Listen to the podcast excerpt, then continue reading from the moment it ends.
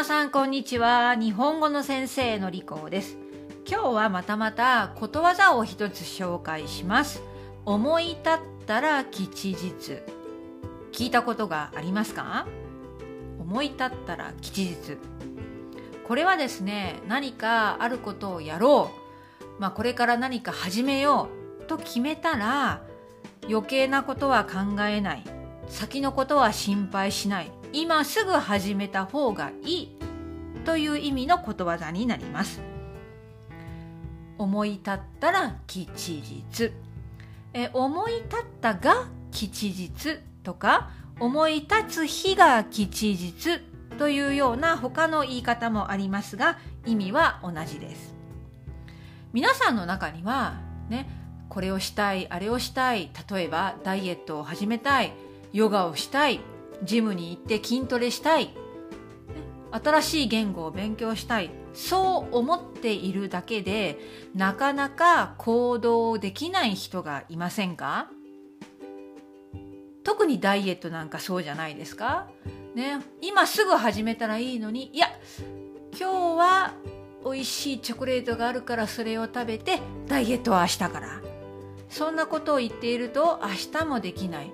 ね、そしてその人たちの言い訳はじゃあ来週じゃあ来月じゃあ来年いつまでたっても始めることができないね。でもこの思い立ったら吉日はもうその日に始めてください。今すぐ始めてください。そうしないとチャンスを逃しますよ。いつまでたってもできませんよっていう前向きなポジティブなメッセージがあることわざなんですね。私はこのことわざ好きですね。のりこさんをよく表していることわざだと思います。私は全くこの通りなんですね。何かやろうこれをやろうと思ったらすぐに始めることができます。例えば韓国語もね本当あ韓国語面白そう勉強しようと思ってその日のうちに YouTube でハングル文字を勉強し始めました。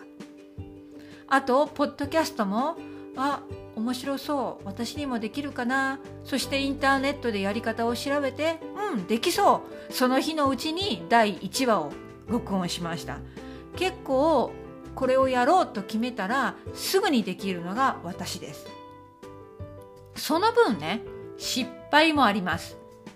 続かなくなることだってあるんですね。でも私の、まあ、モットーと言いますか、まあ、私の性格はまずやってみる。とりあえずやってみる。チャンスを逃したくない。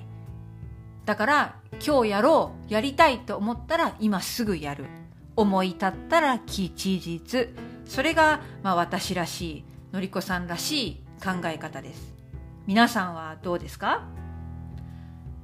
確かにねいろんな人がいるからねもうちょっとよく調べて失敗するかもしれないしうまくいかないかもしれないからといろいろ考えてプランを立ててからきちんと始める人もたくさんいます。